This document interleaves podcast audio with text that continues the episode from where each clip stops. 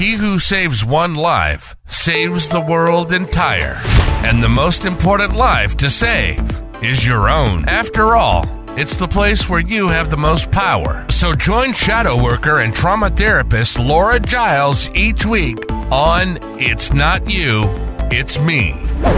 We'll uncover what's in shadow and learn the things you need so you can heal yourself, grow yourself, know yourself, love yourself, be yourself, and share yourself. If you're sick and tired of being sick and tired, it's time to drop the self sabotage and limiting beliefs. A healthy, abundant, connected life is an option. Choose it. Subscribe, and let's start manifesting it.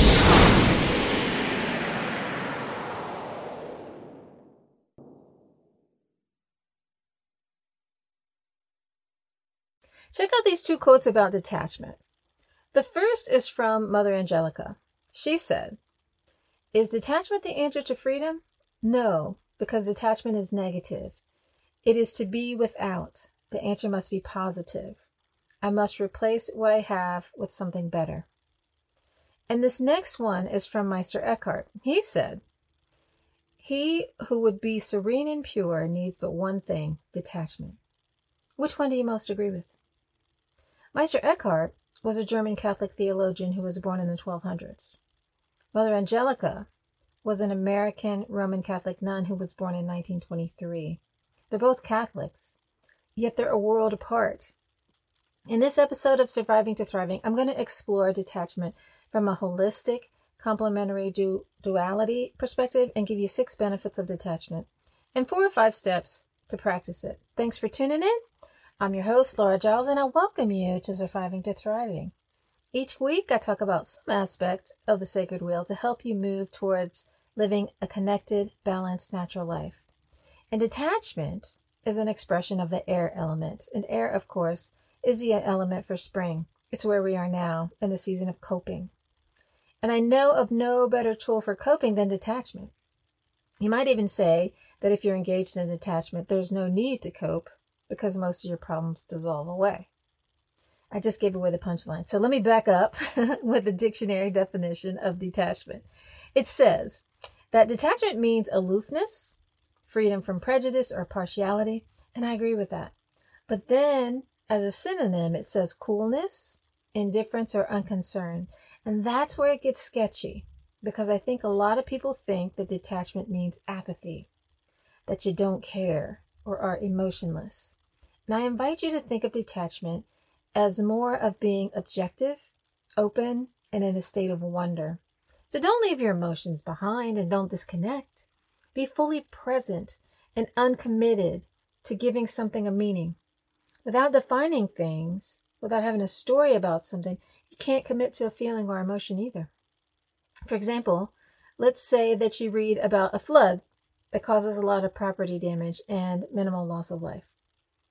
Is this a tragedy or a miracle? It's only when you commit to a point of view that you can express emotion. If you're open and in a state of wonder about it, it's just a thing that happened. Now you're flexible enough to respond to the situation in multiple ways. You're fully present. You're participating in life, but not boxed in. A while ago, I posted a podcast about two choices living in love or fear. When we're in a place of detachment, we're always in a place of love. So I totally disagree with Mother Angelica that detachment is negative. It is neither negative nor positive, it just is. Life is what it is. There's this beautiful Taoist story about a farmer called Maybe that illustrates this very well. So one fine morning in spring, this farmer's horse runs away. Hearing the news, his neighbors come to visit and say, Such bad luck! The farmer replies, Maybe. The next morning, the horse returns with three wild horses. He went from having one horse to three, to four. And the neighbors see this and they say, How wonderful! And the old farmer again replies, Maybe. Then the next day, the farmer's son tries to ride on one of the wild horses and is thrown. And his son breaks his leg.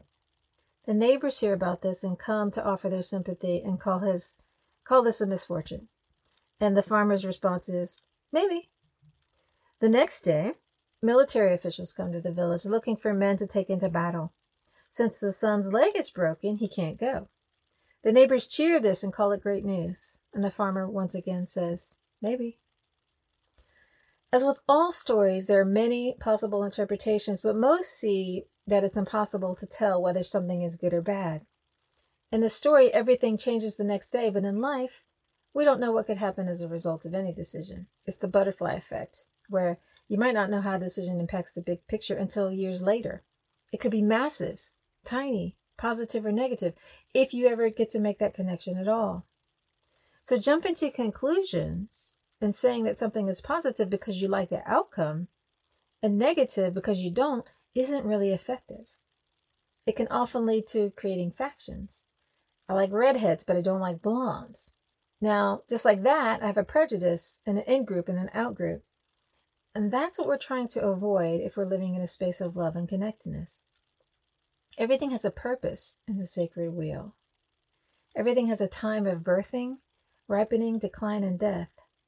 We like to say that death is bad and is to be avoided at any cost, but that's not living honestly or fully. In a lot of stories, there's an obsession with immortality, but if you think about it, it's pretty horrible, especially if you're the only one who can't die. You get to watch everyone you love pass away and go through changes that you don't have to experience. So, how connected would you feel? How lonely? And does immortality also give you health? If not, you could live a long time with disease and pain. That would just be a curse, not a blessing. So, when we see things holistically and from a big picture perspective, it all just becomes natural and a thing that happens. I have to detach from my dreams and opinions if I'm ever to grow. If I'm eight years old and I think that the only thing that I could ever want, want is a pony, how does that work if I'm 24 and I realize the cost of labor involved in having a pony? When I live in a townhouse, maybe I still adore ponies at 24, but that shouldn't be the obsession at 24 that it is at 8 because hopefully I have a very different perspective then. So, practicing detachment is allowing life to be as it is good, bad, or indifferent. It just is what it is. Once I'm standing in that place without any opposition, I can accept the blessings and changes as they are and make choices about moving forward without being encumbered by emotions. And that's not the same thing as being emotionless. Here's what I mean. A long time ago, I was talking to a client about detachment. She was upset with her mother for holding views that she thought were unkind and narrow minded. She felt like she had to take a stand against her mother to protect a friend. And she loves her mother. She sees herself as a person who would stand up against injustice. But she felt like she was in a bind because she didn't want to go against her mom or her friend. And she felt like if she didn't stand up to her mom, she could be betraying her own values. So I gave her an out. And I said, why not practice detachment? She thought it meant not caring turning a blind eye and letting an injustice pass. I explained that one could say she was making a lot of assumptions and value judgments that might not be correct. Maybe her mom wasn't wrong. Her friend didn't know about her mom's comments, so maybe she wasn't hurt. Maybe this incident didn't have any huge or long term implications at all. Maybe she could allow her mom to be as she is. My client could be as she is, and her friend could be as she is without anybody judging anyone or being offended. That's what detachment is. It's about boundaries and letting other people take care of their business. You take care of your business. If this woman offered any everyone love and acceptance and let go of the rest, do you think they'd all have peace with her? I do. When we start taking sides, making other people take sides, and insist on right and wrong, or insist that people see things the way that we do, we create more strife. Now, sometimes it's worth it to take a stand and right or wrong. Don't get me wrong. I'm not advocating being a doormat. I'm saying most things don't require us to get excited or break into factions. We can let go of most things. So let's talk about the benefits of detachment. The most important one in my book is about being debt free. By that, I mean emotionally debt free.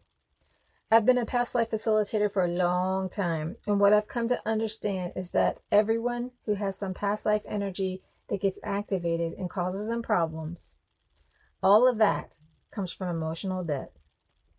death is almost always a get out of jail free card. And they say, nope, I'm going to hold on to this so they can carry it from lifetime to lifetime.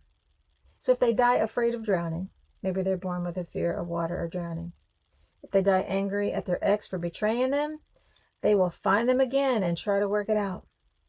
If they die upset that they were swindled out of some money, they may be born again with a chip on their shoulder against people with money, or maybe they have money and they're very stingy with it. There's a lot of ways that this emotional debt can show up. But even if you don't believe in reincarnation, you don't have to see how holding on to energy can impact you in this lifetime. So work in trauma. And most problems in life come from something that happened in childhood that we're still holding on to. It doesn't even have to be something that was intended to be hurtful or something that you remember. It could be that your dad died. You were too little to understand. You just knew that you felt abandoned. So you avoid all relationships with men because you fear being abandoned. Or it could be something that was abusive, like your big brother dangled you over a bridge and threatened to drop you into the river below, and now you have fits of rage and panic attacks, but you don't know why. Everything's connected. Life's a pay me now or pay me later type of situation, and if you're not letting go of your emotional baggage, it'll pile up and just keep following you around. Now, I'm not saying that it's easy to let go, especially when there's a trauma involved, but it's certainly possible. I see inspirational turnarounds all the time in my work. That's why I keep doing it. It feels so good to see someone light up and change their whole life. One way to get there and keep it moving in a positive direction is to practice detachment. Another benefit of detachment is that you stay out of petty squabbles. Do you know anyone who's miserable all the time or gossips all the time? Maybe they bait you to get you emotionally aroused with them. Maybe they're into politics, soap operas, religions, or one of the many hot topics that press people's buttons like abortion, racism, or gun violence.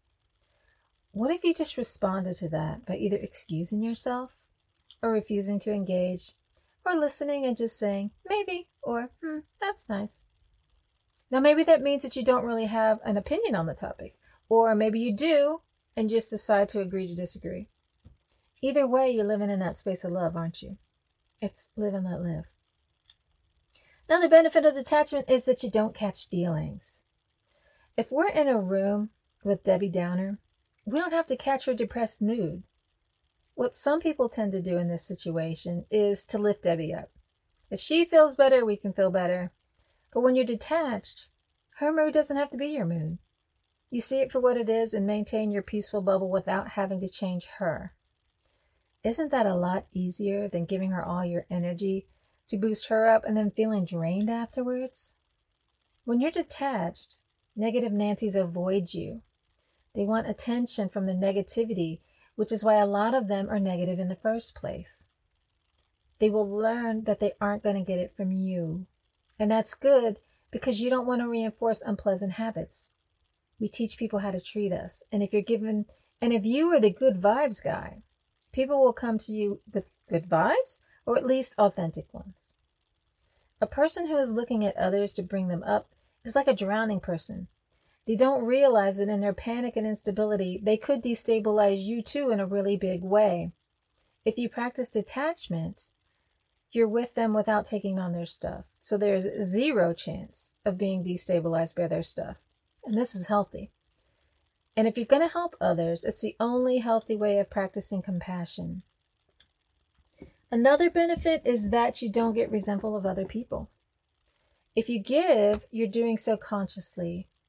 You're aware of what you're giving and of the terms in which you give. There's no covert ops going on, no manipulation. You're a sovereign person who's in control of you and everything inside your bubble. You're engaging from a strong, aware place. If you're not detached and your heart is out on your sleeve, it's very easy to get sucked into giving more than you want to. Adults with unhealthy attachment have decades of using backdoor tactics to get what they want. So you may not be aware of what you signed on for until you have a mountain ahead of you that you've promised to scale. I'm not saying they're bad people. I'm saying that this is how they've learned to navigate the world, and it's what they do. Detachment gives us space to see things clearly so we're less likely to get swept away by emotional appeals. If it's a last minute offer to buy something that we don't really need, pressure to take a job that we know will be soul sucking, or to stay in a situation that isn't in our best interest, detachment helps us to stay in our wise mind. We have an emotional mind, reasonable mind, and a wise mind, and we need all three. The emotional mind helps us to have a life that feels worthwhile. Life's hard. Feeling connected, worthy, and fulfilled keeps us going. Reasonable mind is great for making plans or doing detailed work like balancing a checkbook, planning a vacation, or preparing for retirement. Wise mind's a little bit of both, plus intuition or a spidey sense. It's a place where we just know. If we're not detached, we can feel like we just know something, but it's really us just playing tricks on ourselves and convincing ourselves that our emotions are true when they're not. Emotions are not logical. You can't trust them. But you can always trust your wise mind. It's never wrong. If you're detached, you can feel more sure that you're in your wise mind versus emotional mind. So, another benefit of detachment is that your worth doesn't depend on someone else's opinions. It's a way of taking back your power for your identity and values. You aren't giving that power away to anyone else. Doesn't matter what you wear, where you live, the color of your skin, what job you have, or how much money you have. You know who you are. I find that this gives me more compassion for others and a greater ability to connect to them because my acceptance of them doesn't depend upon their acceptance of me. When I worked in a prison, everybody there is both ready to not like you because most of them come from rough backgrounds where people weren't trustworthy. And they're also super ready to like you because they haven't really been liked by a lot of people in their lives, so they need that. People who come from this type of background are really good at reading people. They have to because they need to know if you're going to cheat them or cause them harm. When they see that you don't want anything from them, meaning you need their approval, they're a lot easier to connect with. But that's true of all people. Bonding through trauma or feeling close to someone because you're both emotionally needy creates a very fragile bond. You're going to walk on eggshells a lot in that relationship. And it's better to heal and learn detachment. And here's the super cool part about that it's a skill. Anyone can learn this. It just takes four steps. You want to hear them? All right, here they go. The first skill is observe. So, observe means to notice what you see, hear, taste, touch, or smell. It's factual, it's objective. My list of observations of a specific thing should look almost identical to yours. The only deviations come from you or me or like missing details. Since judgments are not allowed, we should both only report observable facts. For example, if we're looking at a woman standing on a corner, we could both agree that she's got blonde hair, she's wearing short shorts, she has on high heels, she's chewing gum. If one of us said that she's ugly and that she's a hooker, neither of things would really be observable because beauty's in the eye of the beholder. And we don't know she's a hooker. she may be scantily clad, but we don't know what her actions are or what she's engaging in because we can't see that. See what I mean? I couldn't say she's desperate either because I can't observe her inner thoughts or feelings. So it's only what I can observe objectively. The next skill is the non judgmental skill. If you did observe correctly, there should be no judgments. So this is a double check. If your thoughts have any judgments, delete those now. And this should result in you either feeling more distance and clarity or you should start getting really anxious. If you get anxious, you have an additional step, and that's to observe yourself. What is creating the attachment within you? How are you suffering? Why are you suffering? In the example that I talked about earlier with my client who was upset with her mother, her inability to let it go didn't have anything to do with her friend. Her friend is just as worthy and lovely as she was before her mother stated her views, didn't have anything to do with her relationship with her mom unless she wanted to make it about that. It had to do with my client's sense of identity. She viewed herself as someone of integrity who stood up for the underdog and for injustice, but she wasn't going to change her mom's mind. She didn't have that power. So practicing detachment was the only real way of letting go of all of it and bringing everything back into a place of balance and health. The client was okay. Her mom was okay. And her friend was okay all without anyone having to change. Whatever the problem is, if you fix it within yourself first, most of the time the rest goes away. Okay, so the next skill is radical acceptance, means it is what it is. You can use this as a mantra to remind yourself about the maybe story. It is what it is. Labeling it good or bad really doesn't change it. Time will tell if something's beneficial or not, but regardless, we all have cards we can play. So we might as well use the power that we have to move things in a direction of our will rather than sit passively by and judge and complain. Life's dynamic. We're not in control of everything.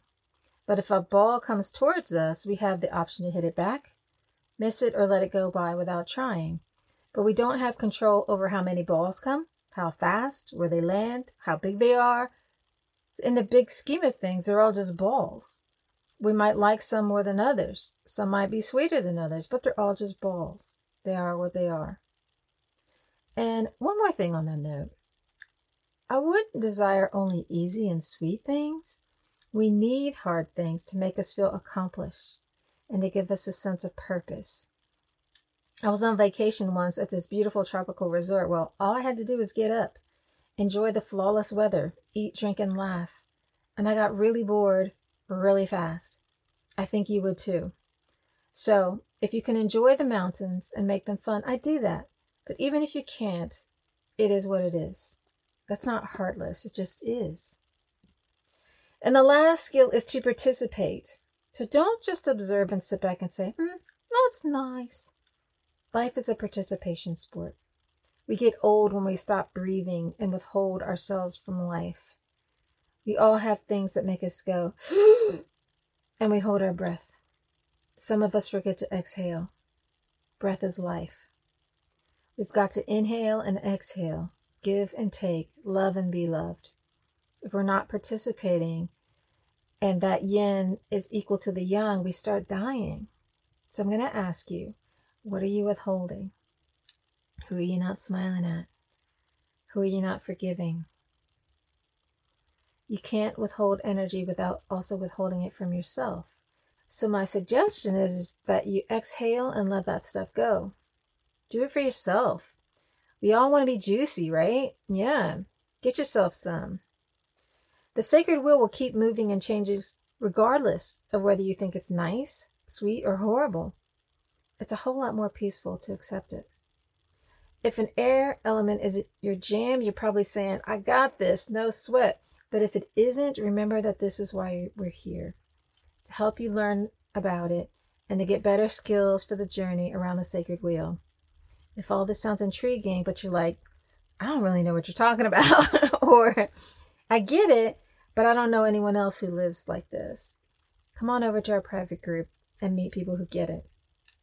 We're the average of the five people we spend the most time with. So if you'd rather be talking about the moon than what's on Netflix, if you'd rather have real conversations with real people than superficial conversations over beer at the brewery, you're welcome here. Building a natural, connected lifestyle takes commitment, especially if it's new or radically different. The link to the group is in the show notes. We just had our quarterly bonfire gathering, and it was a really sweet way to bring in the season of spring. We foraged for our dinner and connected with nature and with each other. It's cool times. If you find the podcast helpful, please share it with someone who can benefit and write a review. It's a great way to give back. Appreciate you guys. See you next week. Ciao. Thanks for listening. If you enjoyed this episode and you'd like to help the podcast thrive, please share it with others, post about it on social media, or leave a rating and review. To catch all the latest from Laura Giles, you can follow her on all her socials at Laura Giles 804. See you next time.